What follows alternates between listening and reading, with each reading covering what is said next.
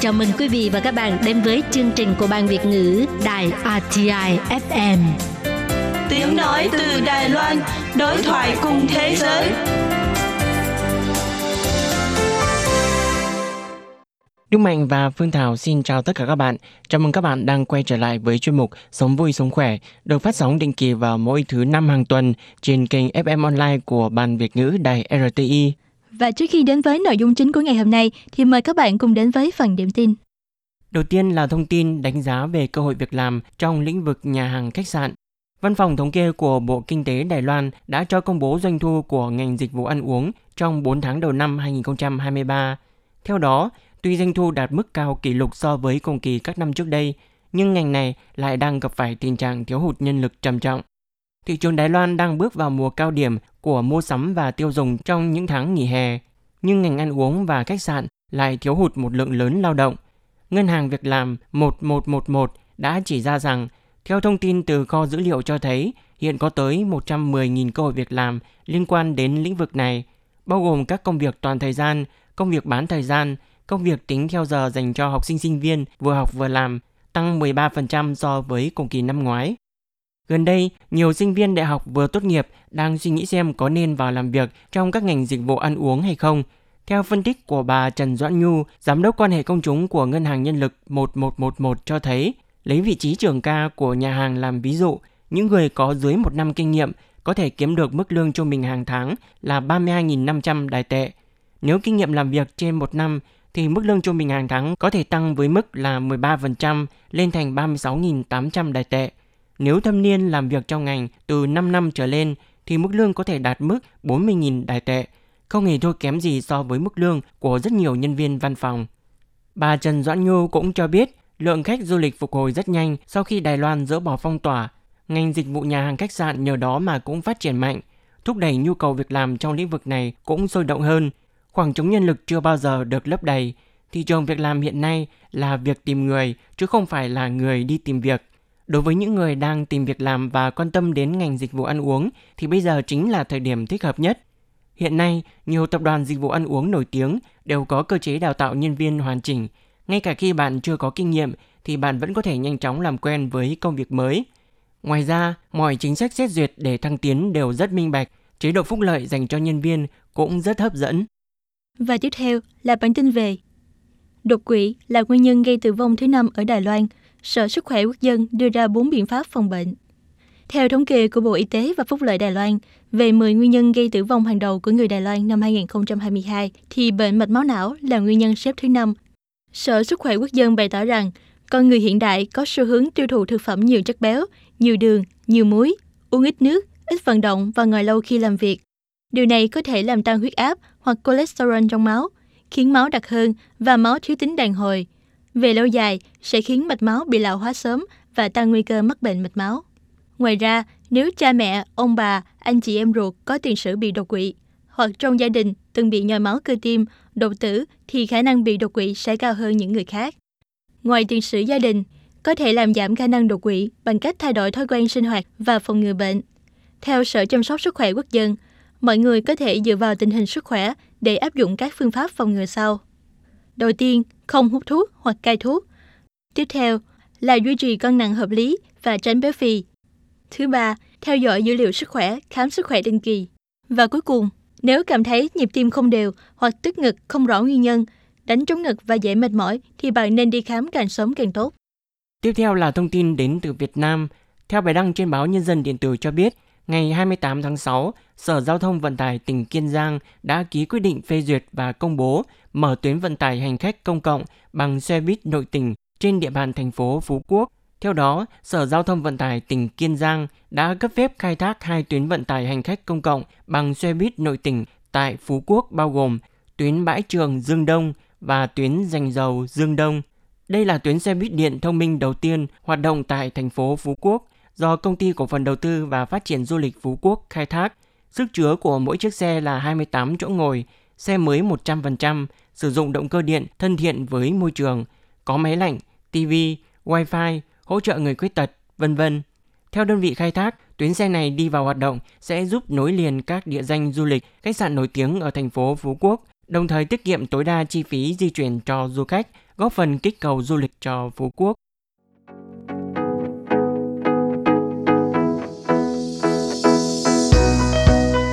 Một tấm bưu thiếp là một phần sức mạnh, ý chí. Nhân dịp kỷ niệm 95 năm thành lập và cũng là để gom góp những lời cầu chúc cho một thế giới hòa bình. Đài Phát thanh Quốc tế Đài Loan RTI đặc biệt tổ chức hoạt động viết bưu thiếp gửi gắm yêu thương Dear RTI. Xin mời tất cả các bạn hãy chọn lấy một tấm bưu thiếp mang những nét đặc trưng của địa phương mình và viết lên những ước mong và lời cầu chúc mà bạn muốn nhắn nhủ với thế giới rồi gửi tới đài RTI. Thời gian nhận bưu thiếp đến hết ngày 18 tháng 7 năm 2023. Tham gia hoạt động này, bạn sẽ có cơ hội nhận được những tấm bưu thiếp phiên bản giới hạn dành riêng cho lễ kỷ niệm 95 năm thành lập đài RTI. Thông tin chi tiết mời truy cập vào trang web chính thức của hoạt động để tìm hiểu thêm.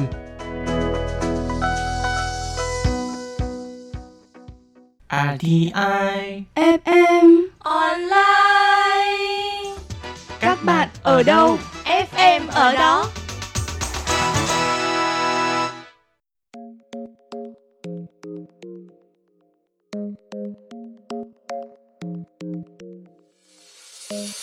Hello, hello, có sức khỏe là có tất cả. Ha ha, không sức khỏe là không có gì. Ở đây là sống vui sống khỏe của Phương Thảo và Đức Mạnh. Hãy đến đây, đến đây nào. Có sức khỏe là ta có tất cả. Không sức khỏe là ta không có gì. Ăn ít thịt và ăn thêm nhiều rau. Bớt ăn đường và ăn nhiều trái cây. Muốn khỏe đẹp ta đâu còn cách nào. Phải chăm tập thể dục, thể thao. Sức khỏe là vàng, vậy có tiền thì chúng ta cũng không mua được đâu. Dễ.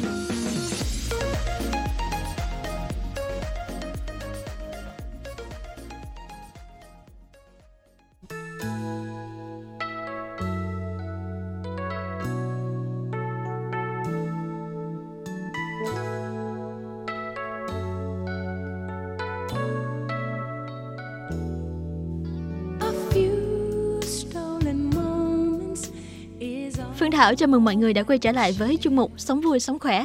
Đức Mạnh cũng xin chào tất cả các bạn Anh Mạnh nè, đến Ừ. Đài Loan lâu như vậy rồi á thì chắc hẳn là anh cũng đã rất là quen với những cái món ăn ở đây đúng không? Ừm, đúng rồi đó. Thực ra thì Đức Mạnh thì cũng không có uh, kén ăn cho lắm. Thế nhưng mà mình thì khi mà mình sống ở một cái ờ, quốc gia khác đúng không? Mình tiếp xúc với một cái nền à, văn hóa ẩm thực khác thì Ừ. ờ, mình cũng rất là sẵn sàng để mình thử cũng như là trải nghiệm những cái món ăn mới. Thì phải thử thì mình mới biết được là những cái món ăn nào nó phù hợp với mình, những cái món ăn nào nó hợp khẩu vị với mình. Ừ. Vậy có món ăn nào mà anh không dám ăn không? Ừm, thực ra thì đối với Đức Mạnh ấy thì chỉ có những cái món mà Đức Mạnh không thích ăn thôi chứ không có cái món nào mà Đức Mạnh không dám ăn. Ờ, nghe cái bộ anh Đức Mạnh rất là dũng cảm nha. Em thì có nhiều món không dám ăn lắm. Dạo gần đây á, ở Đài Loan và Việt Nam rất là hot một cái món ăn mà đối với cá nhân Phương Thảo thì trong nó hơi đáng sợ một tí. Không biết là anh Đức Mạnh có dám thử không nữa. Ừm, đấy là món ăn gì vậy Thảo? Ừ, đó chính là món mì ramen bò biển đó. Ồ, à anh cũng có nghe qua về cái món ăn này. Đúng là dạo gần đây thì nó đang rất là hot. Mọi người thì đang rộ lên một cái phong trào đó là ăn bọ biển. Cái phong trào này thì nó bắt nguồn từ một cái cửa hàng mì ramen ở khu Trung San vào ngày 22 tháng 5 thì đã đăng một cái quảng cáo với một cái bát mì tên gọi là Ta Quáng Chi Chú Chống, tạm dịch là mì ramen bò biển với giá là 1.480 đài tệ cho một bát. Ừ, ừ. Ừ. Và cái việc này thì đã làm cho rất là nhiều người cảm thấy là tò mò, thích thú và muốn được thưởng thức cái bát mì này. Mặc dù thì đúng là khi mà nhìn vào ấy thì chúng ta sẽ có một cái cảm giác là hơi sợ, không không dám ăn. Thế nhưng mà cái món ăn này thì đã trở nên rất là hot trong cái thời gian gần đây và đã có rất là nhiều YouTuber của Đài Loan cũng như là của Việt Nam đến ăn để review và giới thiệu cái món ăn này. Ừ, đúng rồi đó.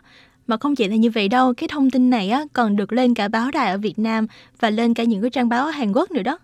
Ừm, theo thông tin mà Đức Mạnh đọc được trên báo của Việt Nam thì hiện tại trên thị trường bọ biển đang được giao bán với giá là khoảng từ 500.000 đồng đến hơn 1 triệu đồng cho 1 kg. À, nói chung là tùy kích thước. Thế nhưng mà có những con bọ biển lớn với giá đến vài triệu đồng thì cũng có nhá. Ừ, Nói ừ. chung thì giá của nó thì cũng không hề rẻ một chút nào đâu. Ừ, theo Phương Thảo được biết á, thì cái việc ăn bò biển á, không phải là mới đây đâu, mà là nhiều năm trước thì cũng đã có người bắt đầu ăn bò biển rồi. Trên thực tế thì ở Nhật Bản và Hồng Kông cũng có một số cửa hàng người ta bán những cái món ăn từ bò biển mà thường thì họ sẽ bỏ các cơ quan nội tạng có vị đắng vào túi dạ dày của bò biển khi làm món ăn. Tuy nhiên thì do bọ biển sống ở biển sâu, khó đánh bắt, mặc dù là nhìn to nhưng mà nó ít thịt lắm, cho nên là ngành đánh bắt bọ biển nói chung không được mấy chú trọng và các món ăn từ bọ biển cũng không quá phổ biến. Ừ, vậy thì trong chuyên mục Sống vui sống khỏe của ngày hôm nay, chúng ta hãy cùng nhau đi tìm hiểu một số thông tin thú vị về bọ biển này, giá trị dinh dưỡng của nó như thế nào và những ai thì không nên ăn bọ biển nhé.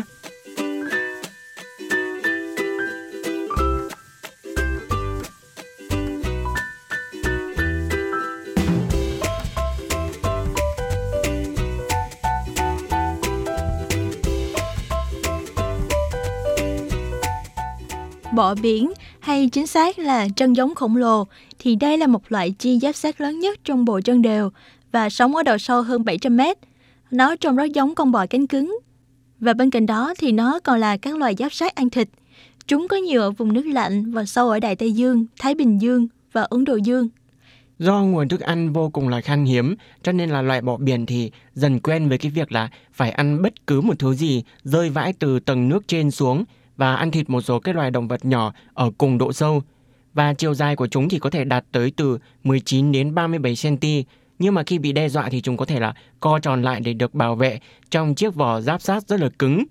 Bọ biển thì có cấu tạo vòm miệng khá là phức tạp để đảm bảo đầy đủ các chức năng của một loài ăn thịt, ví dụ như là đâm thủng này, sâu xé này, mổ bụng con mồi, vân vân. Chúng thì chủ yếu sống ở vùng biển ít có biến động và có độ sâu từ 170 đến hơn 2.100 mét, nơi mà có cái áp lực cao và nhiệt độ trung bình dưới 4 độ C, ví dụ như là ở Đại Tây Dương này, Thái Bình Dương và Ấn Độ Dương. Ở Đài Loan thì cũng có thể đánh bắt loài bò biển này ở cảng cá Thổ Trấn Ta ở phía Bắc và Đông Cảng ở phía Nam. Theo nghiên cứu, theo nghiên cứu viên Lý Khung Tuyên của nhóm sinh vật học thuộc Bảo tàng Khoa học Tự nhiên Quốc gia Đài Loan cho biết, thông thường thì bọ biển sẽ phục vụ cho mục đích làm nghiên cứu hay là làm cảnh trong hồ cá, chứ ít ai bắt bò biển với mục đích làm thực phẩm cả. Và thực ra thì cũng rất là khó để xác định là thời gian chúng có thể sống được là bao lâu khi mà chúng ta đánh bắt chúng lên khỏi nước biển. Và chúng ta có thể là hạ nhiệt độ nước xuống để chúng có thể sinh sản và nuôi chúng lâu hơn. Và khi chết thì thịt của chúng rất nhanh sẽ bị phân hủy. Thực ra thì Phương Thảo và Đức Mạnh cũng chưa ai ăn thử qua món này hết, cho nên là cũng không biết chắc chắn là mùi vị của nó như thế nào. Nhưng mà theo thông tin mà Phương Thảo tham khảo trên trang Yahoo News thì người ta có chia sẻ về bình luận của một bếp trưởng tại một nhà hàng trong video ăn thử bò biển của mình thì anh ấy nói rằng là cái phần ngon nhất của bò biển thực chất là cái phần đầu và thịt á, thì ăn giống như là tôm và cua nhưng mà mùi vị của nó thì lại khác hẳn với cái mùi của tôm và cua và độ ngọt độ thơm thì cũng khác nhau. Ừ, Thực ra thì Đức Mạnh cũng có xem được một số review trên YouTube nói rằng là chân của cái loài bọ biển này thì không hề cứng nhá, mà thực ra thì chúng rất là mềm và ngọt này. Mọi người thường là hấp hoặc là nướng với mỡ hành này. Nghe cũng rất là hấp dẫn đúng không? Ừ, ừ. Và ngoài ra thì cũng có một số bình luận của người Đài Loan cho rằng là bọ biển ấy là vì chúng ăn xác chết cho nên là khi mà chúng ta khi mà con người ăn thịt của chúng thì có thể là rất dễ bị trúng độc này. Nội tạng của nó thì rất là hôi và nhìn về cái hình dáng bên ngoài của nó thôi thì ai cũng cảm thấy là sẽ rất là sợ. Ừ, ừ. Nhưng mà đây thì chỉ là một số bình luận chủ quan của một số người thôi. Chứ ăn thịt của chúng có chúng độc hay không thì chúng ta vẫn còn phải chờ những cái nghiên cứu của khoa học đúng không ạ? Mà giả sử bây giờ có người mời anh Đức Mạnh ăn thử bò biển ấy thì anh Mạnh có dám ăn không? Ừ, thực ra thì 50-50 nhá Bởi vì là lúc đầu nếu mà chưa đọc qua được những cái thông tin này Thì ừ. Đức Mạnh sẽ rất là sẵn sàng Tức là 100% có ai đó mà muốn mời mình ăn thử là mình sẽ ăn thử luôn. Ừ, ừ. Thế nhưng mà sau khi mà tham khảo qua một số những cái thông tin này thì uh, có phần là hơi bị lưỡng lự một chút, tức là thành 50 50 có nghĩa là vẫn mà muốn thử. Ừ. Thế nhưng mà lại rất là sợ tại vì thấy người ta nói là uh, tại vì nó ăn xác chết cho nên là dễ bị trúng độc này, nội tạng của nó rất là hôi. Nhưng mà tuy nhiên tóm lại là nếu như mà có ai đó mà bỏ tiền ra mà mời mình ăn thì ok, mình cũng sẽ rất là sẵn sàng để thử. Ừ, nhưng mà em thấy những cái video mà người ta nấu bò biển á thì thường là nội tạng người ta sẽ bỏ hết. Ừ, đúng ừ, rồi. ừ, ừ. Và chúng ta chỉ có ăn cái phần thịt của nó đúng, đúng, rồi không? đúng rồi Cho nên là chắc chắn là nó cũng sẽ không đến mức là quá hôi như một số cái lời bình luận trên YouTube đúng không? ừ, ừ. Thế thì Phương Thảo thì sao? Phương Thảo nếu như mà có ai đó mời Phương Thảo ăn bọ biển thì Phương Thảo có dám ăn không? Ừ, em nghĩ nếu như mà mời em ăn á thì có thể nào chỉ cho em nhìn thấy phần thịt thôi được không? Còn cái vỏ ở trên thì đừng cho em nhìn thấy được không? Ồ, Tại vì lúc mà nhìn nguyên cái con bọ biển mà để lên trên cái tô mì á, ừ, nhìn nó hơi sợ, hơi đáng sợ xíu. ừ, đúng rồi, đúng rồi đó. Có nghĩa là ờ, làm sạch rồi chế biến xong xuôi, Ừ, ừ, tức là chỉ có để cái phần thịt của con bọ biển đó ở trên cái bát mì. ừ đúng Ừ, rồi. Đúng rồi đó, như thế thì mình cũng đỡ sợ hơn đúng không? Ừ. Nhưng thực ra ngoài việc mà mọi người tò mò muốn biết là ăn bọ biển thì sẽ có cái vị như thế nào thì thực ra thì bọ biển nó cũng có một cái giá trị dinh dưỡng nhất định. Và theo chuyên gia dinh dưỡng Lại Tư Ngâm tại Trung tâm Ung Biếu Bệnh viện Tử Tế Bệnh viện Tử Tế Đại Lâm Gia Nghĩa có cho biết rằng là xét về mặt dinh dưỡng thì bọ biển là thực phẩm rất là ít chất béo và giàu protein. Đây là một cái loại thực phẩm mà rất là tốt cho những người gầy yếu hoặc là đang cần phải bổ sung protein cho cơ thể. Và cái vị của nó thì nó tương tự như là vị của tôm hùm và cua. Ừ. Và tuy nhiên thì nó thuộc loại động vật chân đốt như là tôm, đồng thời cũng là loài giáp sát biển. Cho nên là những người ai mà thường dị ứng với hải sản thì xác suất dị ứng với loài giáp sát này rất là cao. Vì vậy nếu mà bị dị ứng với hải sản thì tốt nhất là chúng ta không nên thử nó. Và bệnh nhân ung thư đang hóa trị cũng nên cẩn thận khi ăn các loài giáp sát. Và đối với những người chức năng thận yếu thì cũng không thích hợp với những loại thực phẩm giàu đạm. Ừ. Và một cái khía cạnh nữa thì chúng ta cũng cần phải nhắc đến đó là có phải thực sự là bọ biển nó ăn xác chết ở trên biển hay là không? Ừ, thì để trả lời cho câu hỏi này thì đúc Mạnh cũng có tìm hiểu được một số thông tin là trên thực tế thì nếu như mà bạn quan sát thì sẽ thấy là ví dụ như là cua chẳng hạn thì chúng cũng vẫn thường là ăn cá này và động vật có vỏ đã chết. Thì trên thực tế các chuyên gia dinh dưỡng luôn khuyến cáo là khi mà chúng ta ăn tôm, ăn cua ấy, thì chúng ta chỉ có ăn phần thịt và không nên là ăn phần đầu hay là cái phần nội tạng.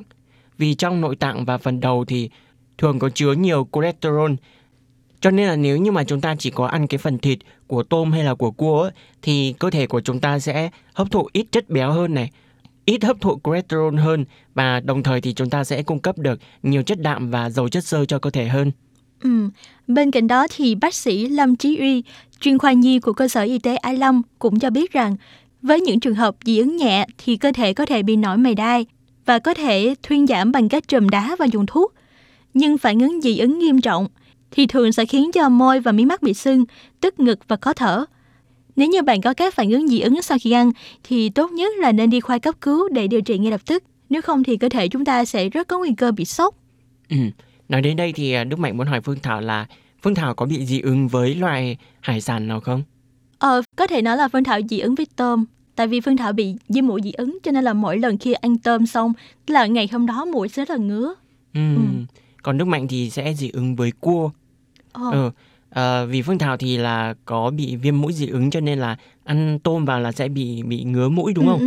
Nhưng mà Đức Mạnh khi mà ăn cua vào ấy thì sẽ là cảm thấy là hơi bị chóng mặt, Ờ, hơi bị chóng mặt này, hơi bị buồn nôn này và cái bụng của mình thì nó cứ bị cồn cào rất là khó chịu. ừ, ừ. Ừ.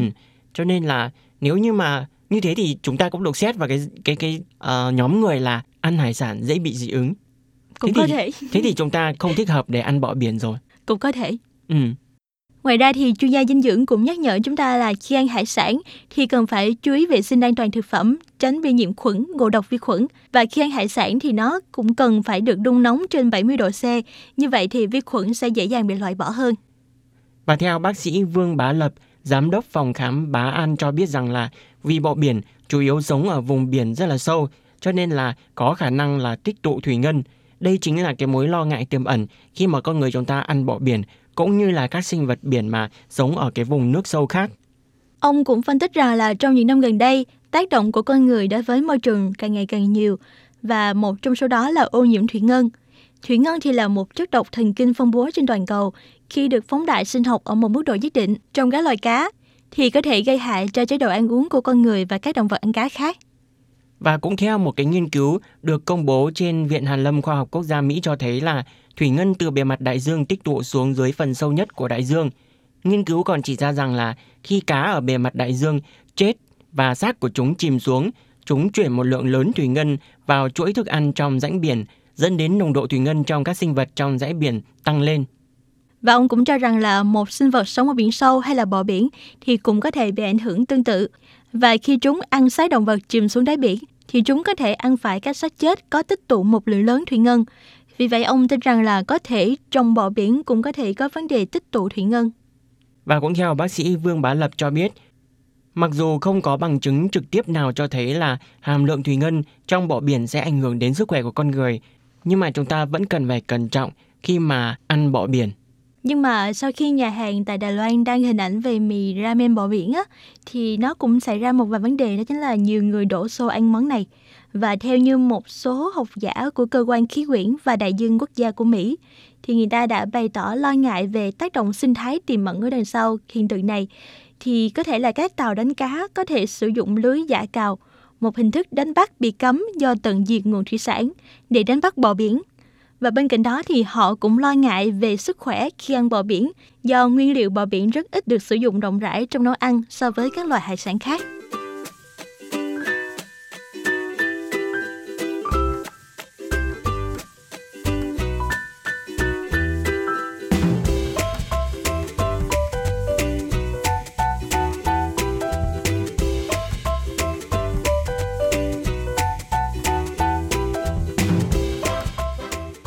Vừa rồi thì chúng ta đã cùng nhau tìm hiểu một số thông tin về bọ biển cũng như là một số điều cần lưu ý khi mà chúng ta ăn bọ biển.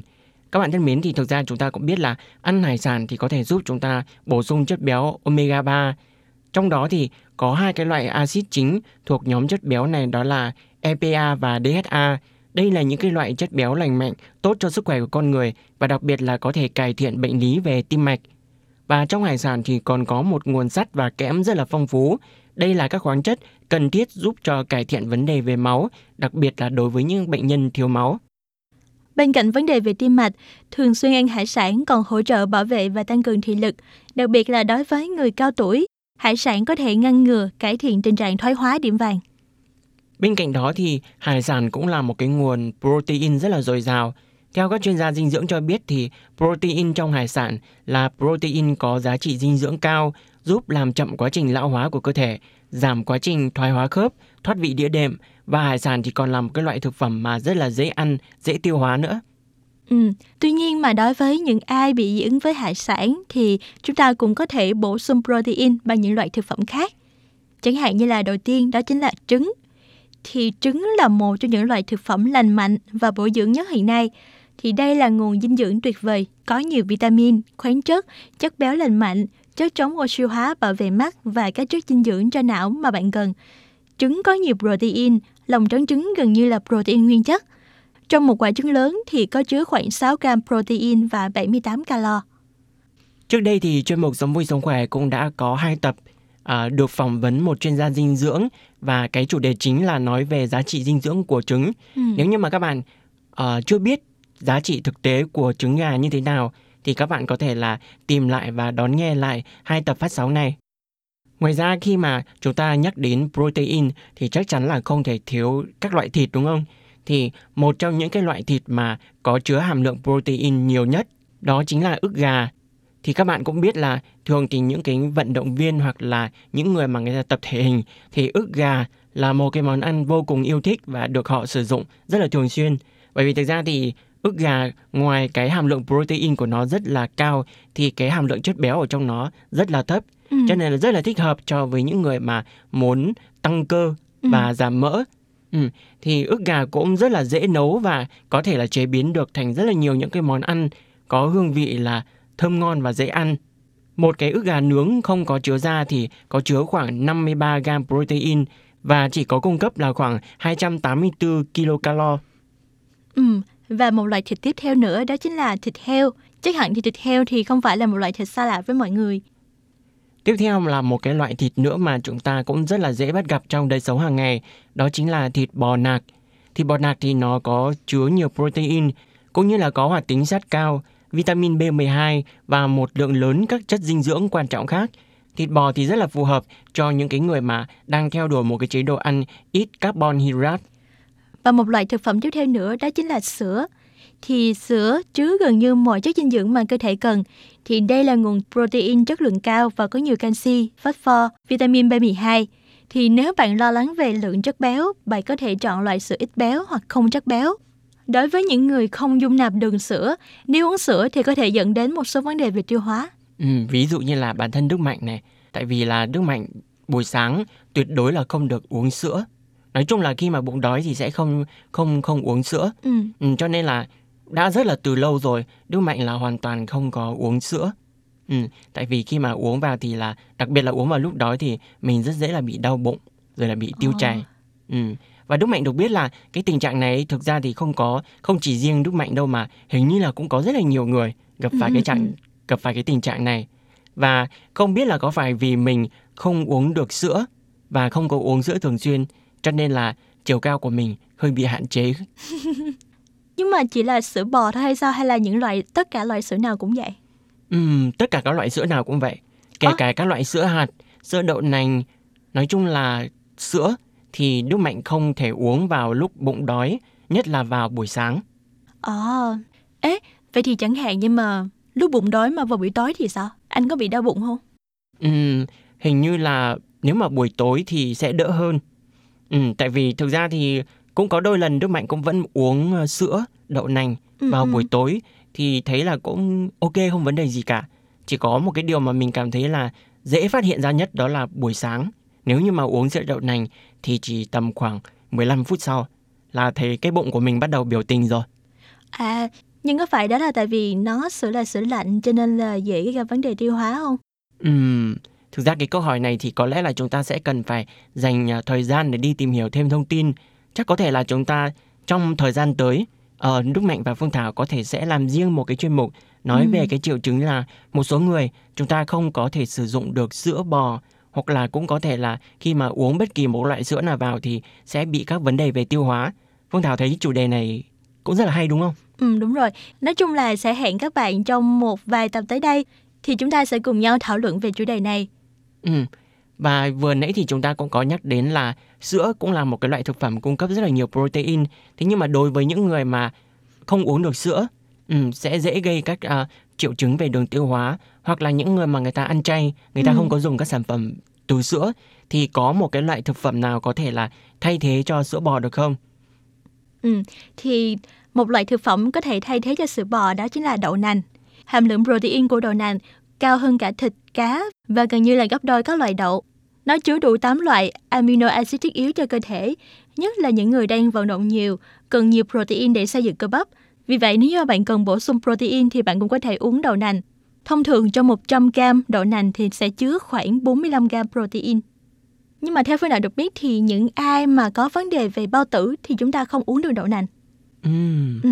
Em nhớ có lần là mình bị viêm bao tử, thế là Ừ. đi khám bác sĩ và bác sĩ có nói là những ai bị viêm bao tử thì chúng ta chỉ được ăn cơm trắng thôi hoặc là ăn bánh mì chứ không được uống sữa hoặc là uống sữa đậu nành. ừm. Ừ. Cái chủ đề này thực ra cũng rất là hay. Chúng ta có thể là sẽ làm một tập riêng về nói về ờ, những người mà không sử dụng được sữa bò này Ừ. cũng như là các loại sữa được các loại hạt. Ừ. Và ngoài ra thì cũng còn có một số thực phẩm khác như là đậu lăng, diêm mạch, bông cải xanh, hạt ốc chó, đậu phộng vân vân. Và nói chung là cũng có rất là nhiều loại thực phẩm có thể giúp chúng ta bổ sung protein.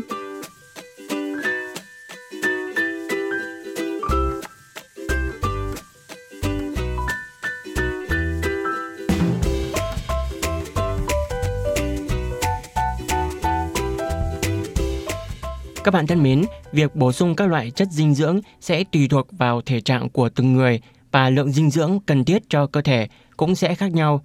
Bên cạnh đó, đối với những loại thực phẩm mà còn khá là mới lạ, bạn chưa thử qua bao giờ hay là chưa được tìm hiểu kỹ về thành phần dinh dưỡng của nó thì tốt nhất là chúng ta nên cân nhắc trước khi sử dụng liệu nó có gây dị ứng hay không này hoặc là nó có phù hợp với cái thể trạng và sức khỏe của bạn hay không chứ đừng ăn theo phong trào hay là tò mò thì có thể là gây ảnh hưởng đến sức khỏe của mình.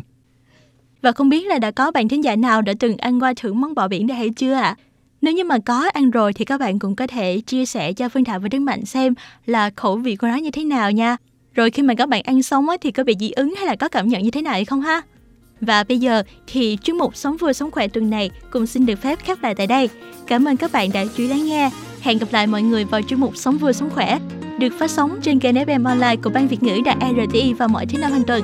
Bye bye! Bye bye!